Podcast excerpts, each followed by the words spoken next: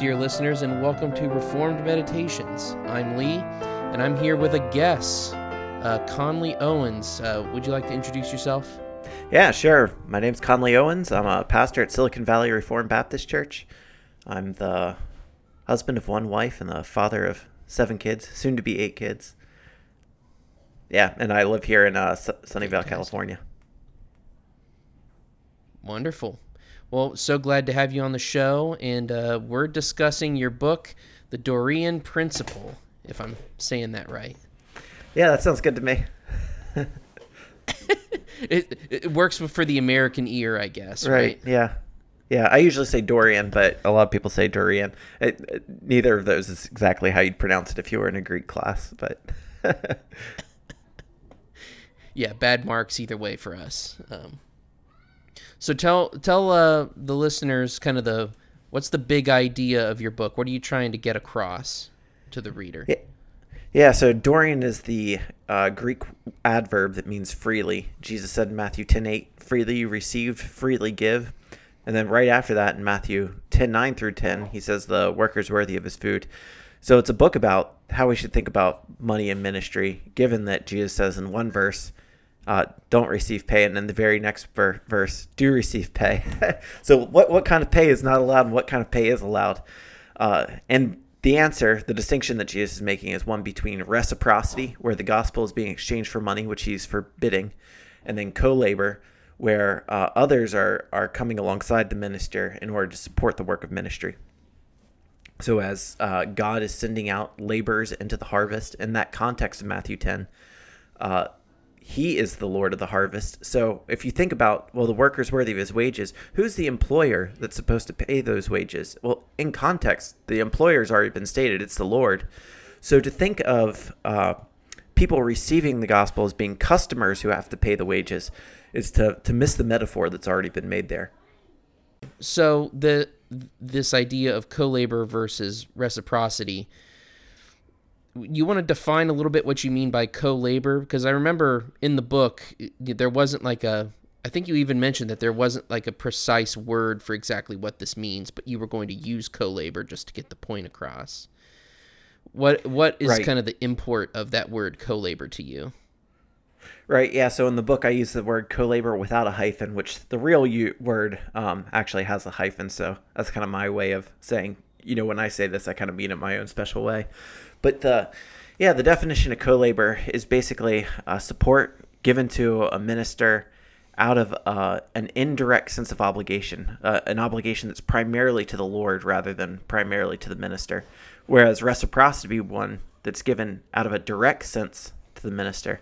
And so a, a good analogy for this is the analogy that Paul gives in 1 Corinthians 9, where he talks about the priests, right? The priests are supposed to receive of the altar uh, they're supposed to be supported. This is where he's arguing for for uh, the kind of support the ministers are supposed to get, and yet at the same time explaining why he's not receiving the particular funds the Corinthians are giving him.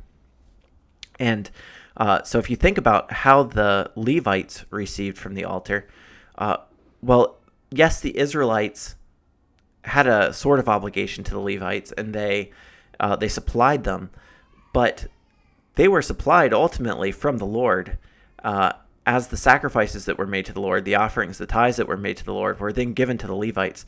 So it's an indirect obligation, right? The people are primarily obligated to the Lord, and then secondarily or um, uh, indirectly obligated to the Levites. So they weren't giving to the Levites directly; they were giving indirectly to the Levites as they made their sacrifices and offerings. And by indirectly, I don't mean that you know there was like a uh, uh, physical intermediary, or some people have taken me to say that, well, uh, only the church should be collecting charity and then it should be doing all the charity work afterward with that money.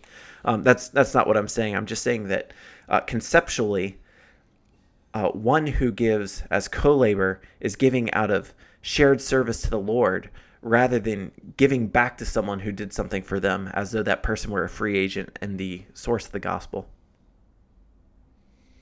So, how much of that work of co labor is an internal motivation, and how much of that is uh, sort of an external responsibility uh, or uh, external response to a message? Do you know what I mean?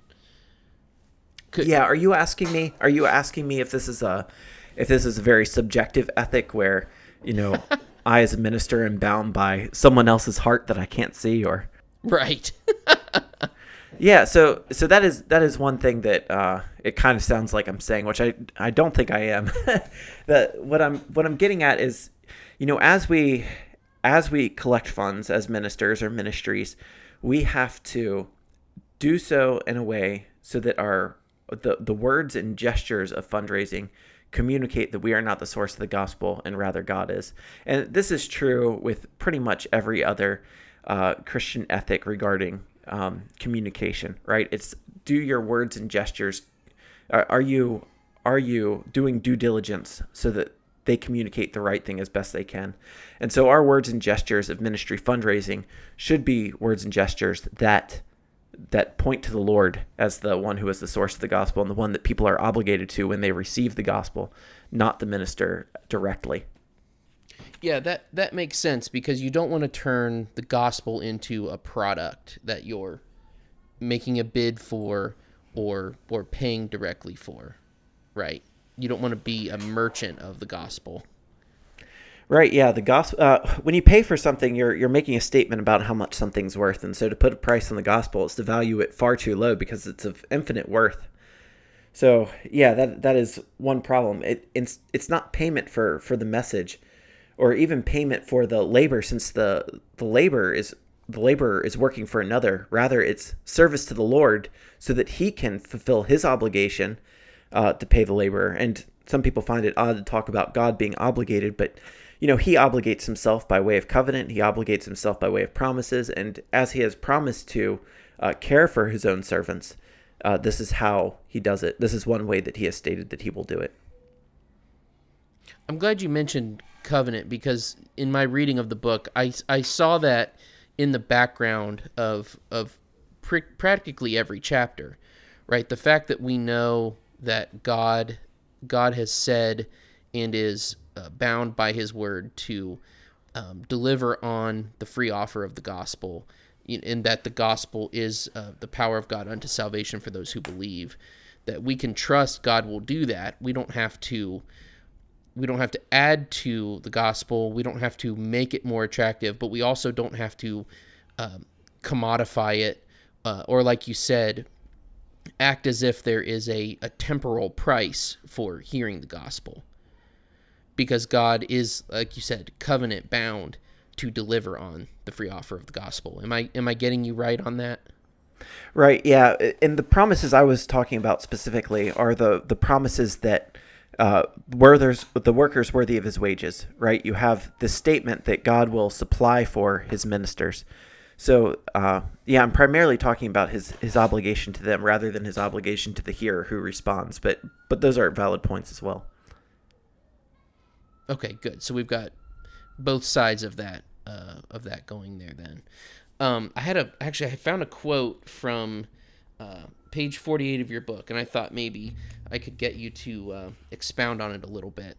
Um, so uh, it it says, um, as a servant of God, Paul has stewardship over his converts to receive money from them, but would abuse that stewardship by receiving payment for a gospel that is not his to sell.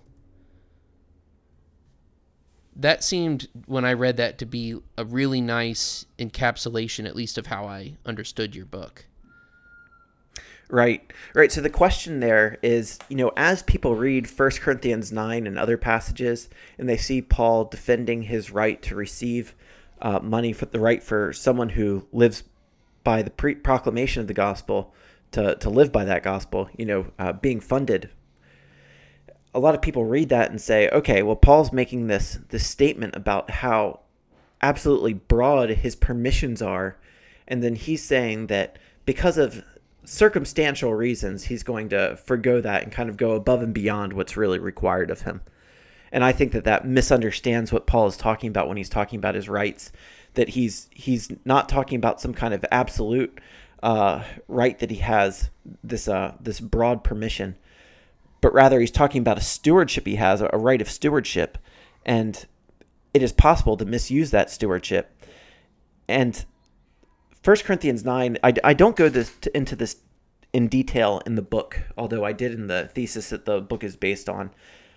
Uh, the way you read First Corinthians 9 is really related to the way you read First Corinthians 8 and 10, right? Because Paul is talking about in 8 and 10 uh, meat sacrificed to idols.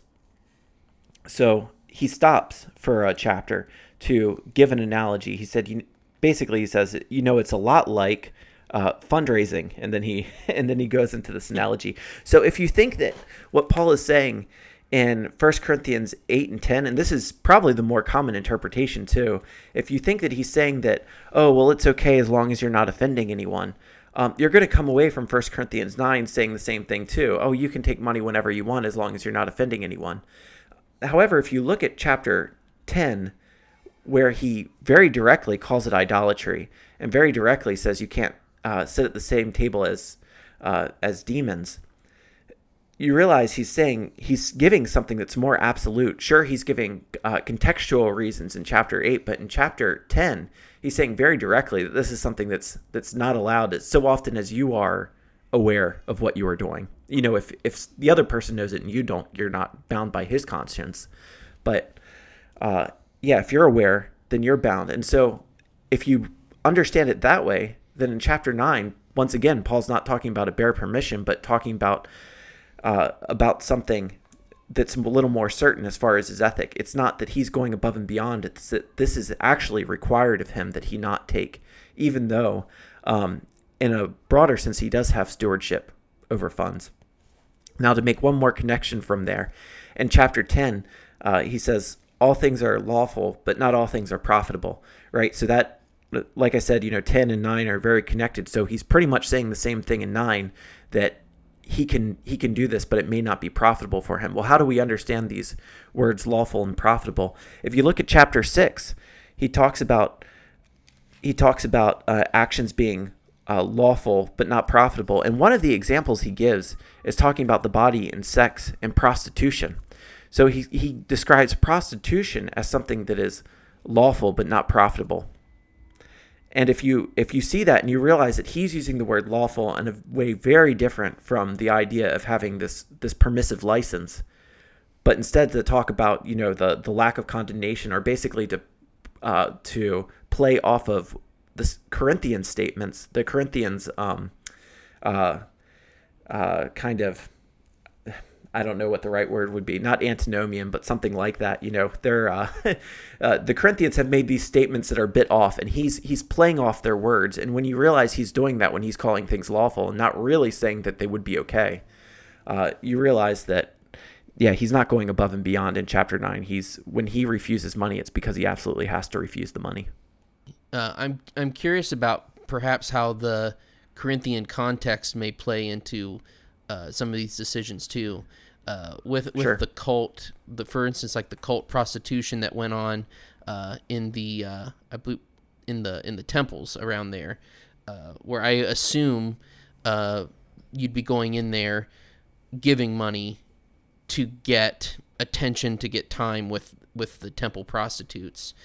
I wonder if if Paul is especially zealous to draw a contrast between the ministry of Christ and the life that they had been formerly living in this uh, sort of libertine fashion. Do you think how much of that plays a part on top of this uh, principle? Oh yeah, that may. If you're if you're saying you know that Paul is addressing uh, you know that kind of uh, licentious behavior by saying that uh, sure now that you're in Christ, you know uh, you can't be condemned on the basis of any of these things at the same time. Uh, that doesn't mean that you ought to go practice sin. um, you know, it's kind of like what he says in Romans 6 1, right? Should I go on sinning so that grace may abound? May it never be. Yeah, we're called to go on and, and live in a different way, one that honors God rather than gratifies our own sin. What are some ways, uh, kind of moving into into our day now, in the the intricacies of the evangelical world?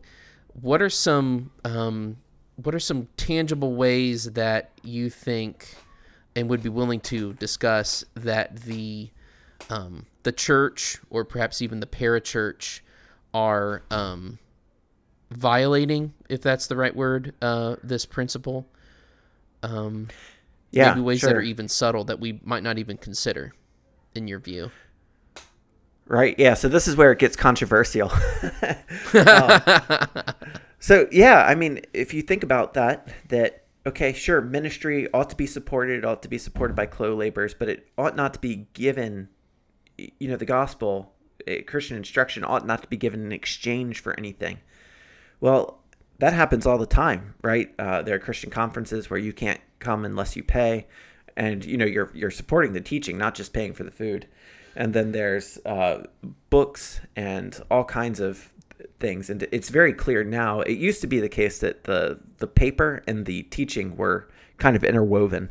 Um, and so it wasn't really clear what you're paying for. Now, you know, now that there's Kindle books and it's really clear that you are just paying for the teaching and not the paper, mm-hmm. uh, it's very clear that you you are purchasing religious instruction. So, for instance, um, th- this is this would be outside the conference context, but let's say that let's say I'm I'm at a ministry website where the ministry has a bookstore, right on the website, and I'm paying them to buy certain books from that ministry. And then that that clears it it shows up on my credit card the, the full charge is on there and the books get shipped to me. How does that square with the principle? Because there's no teaching involved i'm simply buying resources and then giving on top to this ministry does that does sure. that clear it the fact that there's no actual teaching involved and i haven't for instance bought a uh, a DVD series of a recorded uh, teaching session. Yeah, well, what kind of books are you buying? Uh, theology books like or theology books? Yeah. Okay, sure. So yeah, there's a lot of different aspects of that. One is the idea of, and I'm going to change your um, your hypothetical oh, here. Uh, let's free. say someone, let's say someone says, uh, "Here you can, uh, I'll give you this book for free." or, or maybe not for free. I'll give you book this book for a suggested donation of five dollars. When when money is involved in that transaction, you know, once again, are you do, doing due diligence with those words and gestures of fundraising to not suggest that you are the source of the gospel, right? When when you're charging money for that thing, or even saying suggested donation in return, you know, reciprocally for that thing, um, you're imposing an obligation, even if it's not an absolute requirement. So, and then then going beyond that, if it's not optional, right? If it's a requirement that you have to pay me for this teaching, right? Because theology books are teaching, uh, then yeah, that would still violate the principle. Now, someone might say, well, what about the what about the paper? You know, it, it costs money to print these things. I would say, well, yes, it does. And so, you know, if you're charging for the paper, that is not as bad as charging for the teaching.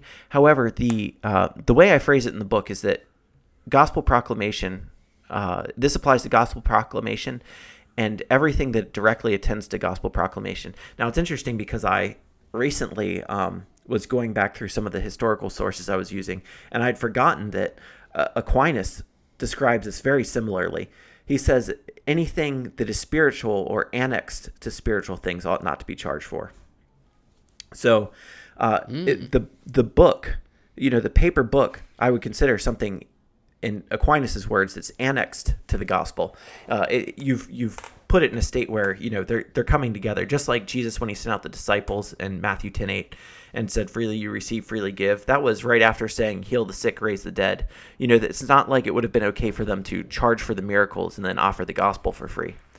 And similarly with Paul, you see him travel around. He refuses food and drink. He doesn't say, Well, if you provide my room, if you provide my uh, food, if you provide my ship ticket, then I will preach for you, right? He, he not only does not, uh, he does not ask for those things, he won't even accept those things if they are offered. So I think that if we as ministries are going to be offering books uh, and, and producing books, that we should be giving them away for free. Now, there's there's a lot of other options for uh, a ministry that might find that too um, uh, financially difficult. Although honestly, I don't think it's nearly as financially difficult as most people think it is. But but let's say it is too financially difficult. The way this used to work prior to the mid 1800s, excuse me, the mid 18th century, is that uh, the printer, you know, the publisher and the author were very very distinct, right? The authors, this uh, religious person wants to write something and get the word out, and the publisher is a secular entity that's trying to make a profit, so they find works that they can uh, they can print and sell. And so uh, one's operating in a purely secular capacity while the other's operating in a purely religious capacity. Now, the, the way that's changed, well, it's changed in a bunch of ways, but one of them is that in the middle of the 18th century, you have uh, people starting to use copyright. Copyright uh, didn't exist until 1710, modern copyright law. So it's at that point that authors can start requiring royalties for their works. See, before that, authors weren't really getting paid, not directly for having done something, unless they, uh, you know, they could put a dedication at the beginning of the book, and maybe that lord or lady would would uh, oh, offer sure. them a, a, lot of money afterward. But uh, but yeah, they weren't being paid for for their like having directly. a patron for for a painter, for instance. Right. Yeah. Exactly. Yeah, and so so you know a, a, modern example of that is there's a lot of pr- print on demand services where i can stick my book up on uh, CreateSpace or lulu or whatever and then when someone purchases it uh, they are just paying for that printer who has who's you know the secular entity disinterested in the in the theology who just prints it on demand. And so they wouldn't be paying me. I would not be involved in this transaction at all. So i think that's one way around around this issue for those who would think that this is asking too much. I'm going to make a, a, sweeping generalization and and correct me if uh if i'm inaccurate. But it seems to me that it's much simpler to handle uh, issues of ministry funding at the local church level rather than at the parachurch level. It seems it seems there's a whole other realm of difficulties when it comes to the risk of selling the gospel uh, at the parachurch level. Would I would I be wrong in making that statement? Am I naive? Right. No, that's that's pretty much exactly what I say in chapter 12 is that the yeah, a lot of people imagine that, you know, the the church is just full of these things when they start reading it. Well, I guess in a way it is, but uh, what happens in a local church from week to week? There's no problems there. You know, the the people are giving, they're supporting their pastor who's working alongside of them. Uh, you know, they're all fellow servants. Uh, the Bible has instructions on weekly giving, right? And so that's typically how mm-hmm. ministry is being fundraised. But when you have a parachurch ministry that doesn't have that weekly fundraising going on, uh, has to get creative. And once you get creative, like you said, it gets complicated and you have a lot more opportunities to violate the Dorean principle.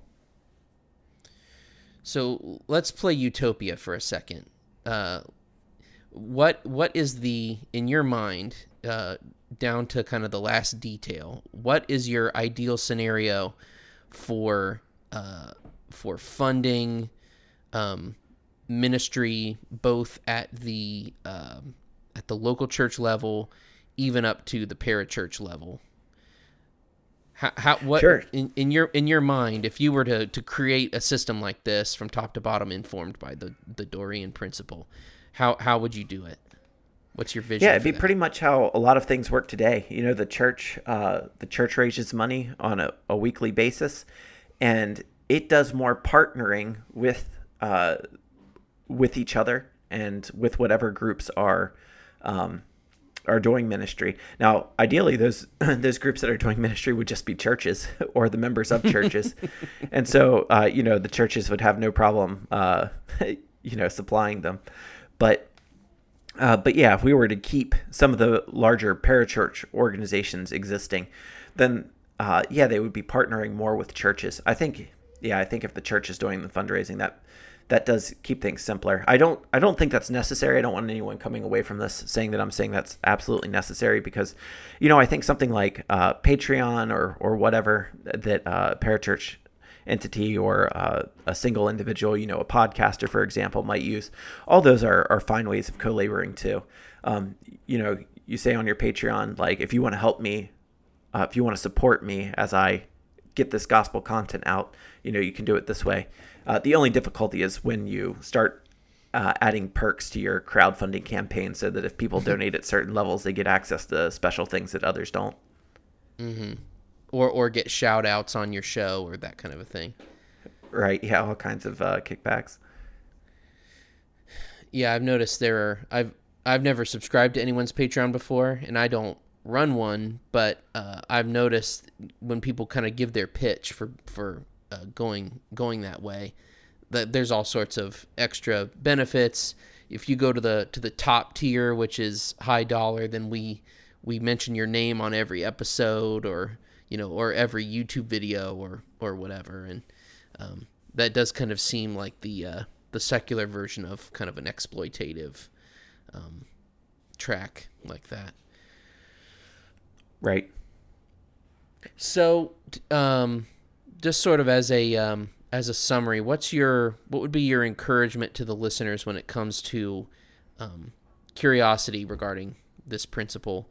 Um, what are some practical ways for the the average Christian to to be mindful of this and to um, as uh, the average Christian as somebody who's not delivering teaching that may or may not be sold by a parachurch ministry or anything like that just your average layman how can they be mindful of this principle Right. So, um, I mean, just thinking about it on a, you know, as they give, that's that's a starter, right? And recognize that, you know, when you give to a church, you're not paying them back for something they do to you. You're working together with your church, ideally. Uh, you're working together with your pastor to make sure the gospel is proclaimed from week to week. So, uh, just having a joy about giving, uh, that's one really big application. Although, in other way, it's very minor because it's, uh, you know, there's not a real change that's being asked for other than a mental one. Uh, another one uh, would just be to uh, be mindful what kind of resources uh, you're supporting and buying. I I don't think that this ethic uh, restricts or restrains uh, people from purchasing ministry. You know, it's funny as I've been, like I said, I've been reviewing some historical sources recently. Most of them say that very plainly because they were dealing with simony in like the laying on of hands primarily. They would speak about simony more broadly to talk about selling any spiritual thing, but primarily they were concerned about buying uh, ordinations. And so they would say, like, oh, you can never do this. you can never bu- purchase mm. uh, any spiritual thing. I, I don't think there's anything wrong with uh, purchasing someone's teaching. I think that uh, at that point you're not uh, you're not necessarily encouraging corruption, but but we could be, and so we uh, we ought to think about you know what kind of ministries we're donating to. Are they ones that are are uh, upholding this principle or are they ones that are skirting this principle? Uh, that's something to consider.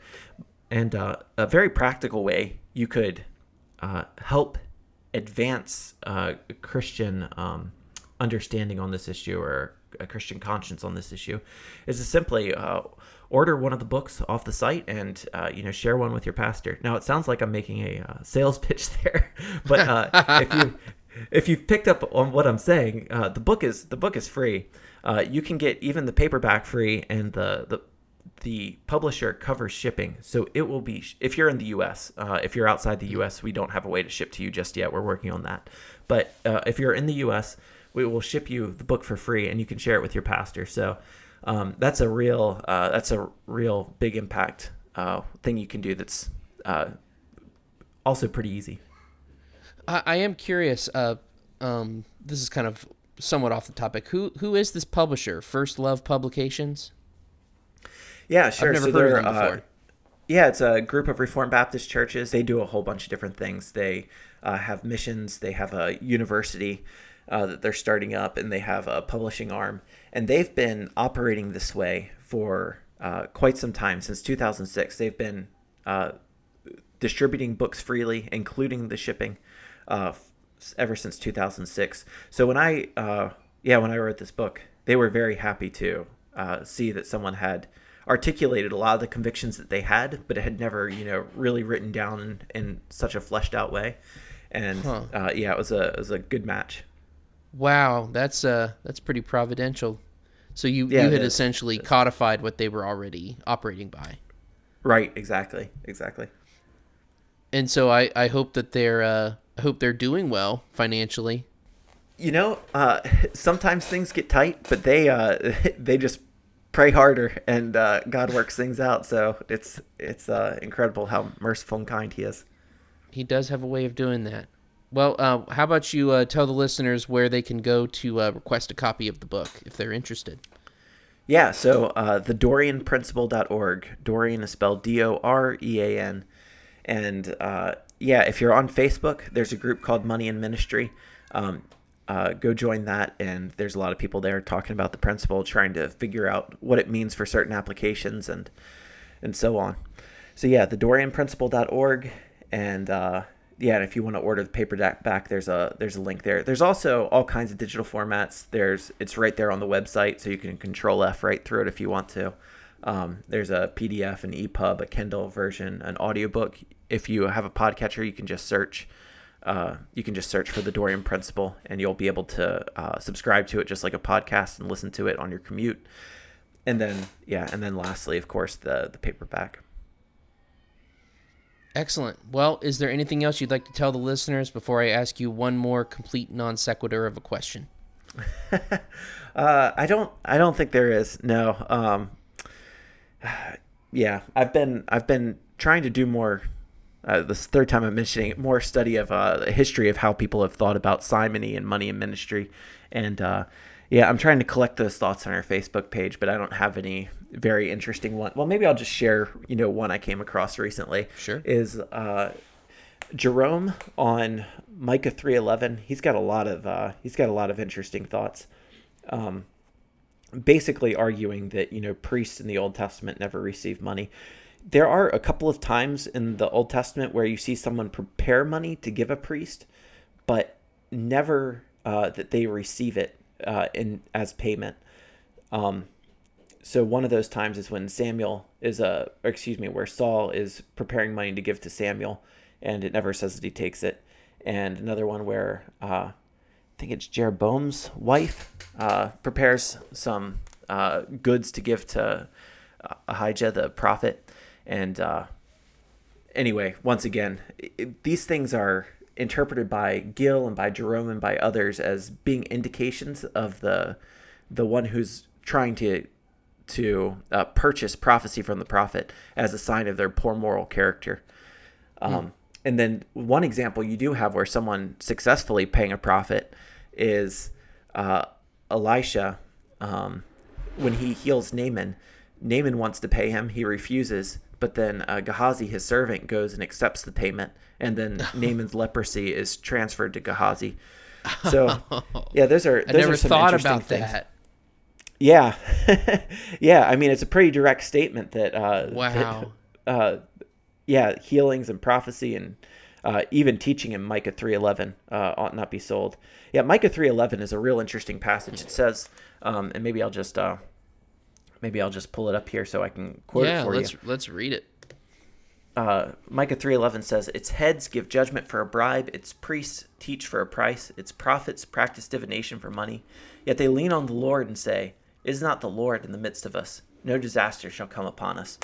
So this is this is really fascinating because mm. it's talking about uh, these three different groups uh, charging for the for the holy work that this, they're supposed to do thinking that the Lord is on their side when actually he's quite displeased with what they're doing. And the three groups are uh, the heads giving judgment, which the heads, you know, these would be judges or uh, basically mini kings, right? What is the king? It's the one who sits over the land and gives judgment. So you have the the princes or the king, uh, the priests teaching for a bribe, and the prophets practicing divination for money. So you have uh, prophet, priest, and king, right? These are the three offices of Christ. Mm and uh, and each of them uh, charging rather than offering freely. Right? Christ offers His gospel freely. It says in Isaiah fifty five one, uh, "Come to the come to the waters." Uh, you know, uh, yeah, it talks about purchasing wine and milk without money and without price. Mm-hmm.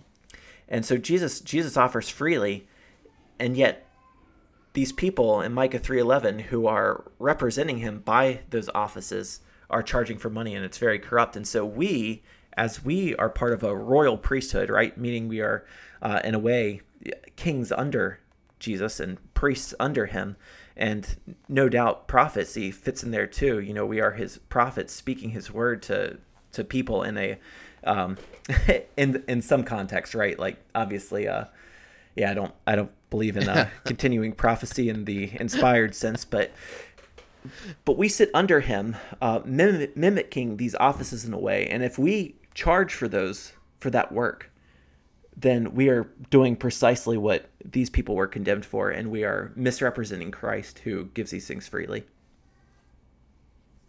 Oh, that's fantastic! Wow. Uh, yeah, that's that's really cool. I'm gonna have to. Uh, yeah, this is this is a lot of stuff I really want to go back and continue wrestling with and and consider. Fascinating. Well, uh, for a non sequitur question, I have to ask: Do you like Switchfoot? Yes or no? uh, yeah, yeah, I do like Switchfoot. I saw them once. Uh, yeah, in a in the back of a small barbecue place. No joke. Like I said, they were they were doing a concert, not just not just saw them eating, but not just eating barbecue. like, oh hey hey Switchfoot. when was that? How long ago?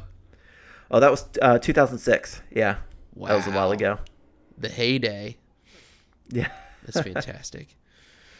All right, well, it was it's really been a pleasure talking to you. Uh, this was great. Uh, really enjoyed reading your book, and like I said, I want to continue wrestling with with this topic. So, um, yeah, I'm uh, I'm I'm kind of fascinated by by what you've presented. So, thank you for coming on and and speaking with me. And uh, I'll have all those uh, links in the show notes to to make it easy for people to check out what you're doing, check out the book, and uh, all to the glory of God. Yeah, you're welcome. Thanks for having me on. Thanks so much, Conley. Good to talk to you. You too. Take care. God bless.